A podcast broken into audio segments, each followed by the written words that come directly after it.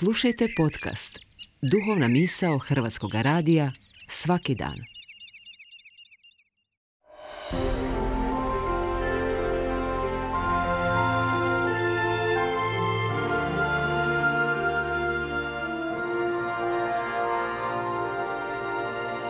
Duhovna misao. Urednica je Blaženka Jančić.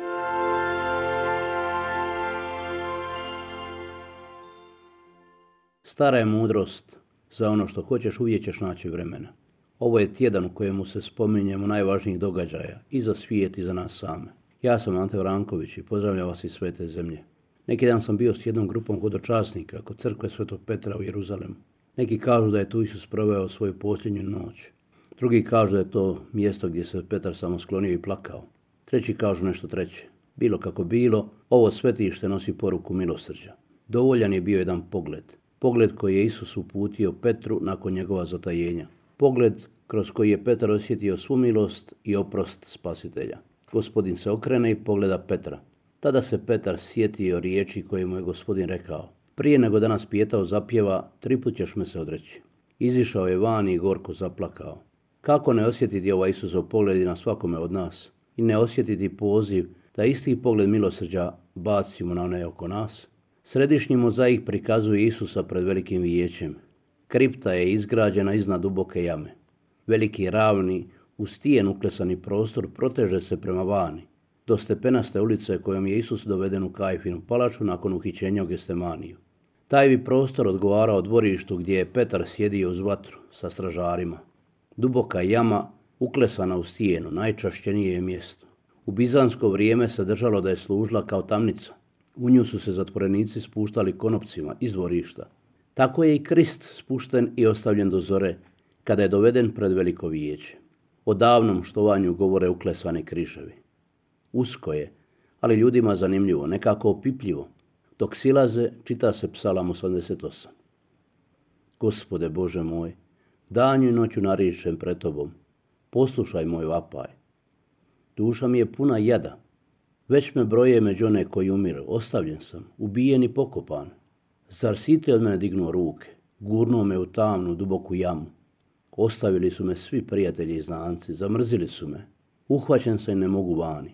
Oči se moje gase od bijede. Ipak, k tebi vapijem, gospode. K tebi pružam ruke svoje.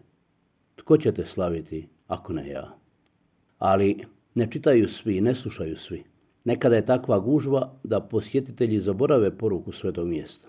Van je bila kiša pa je ušlo još više ljudi. Vodiči žele ispuniti program. Posjetitelji žele što više vidjeti i slikati. Nastane metež i prepiranje. Baš onako kako ne bi trebalo biti. No, na druge se ne može baš utjecati. Ali nešto se ipak može. Kad smo počeli tiho moliti pjevajući, drugi su nas pokušali utišati, ali su ubrzo shvatili da ovo mjesto molitve za nas kršćane opraštanja, a ne osude.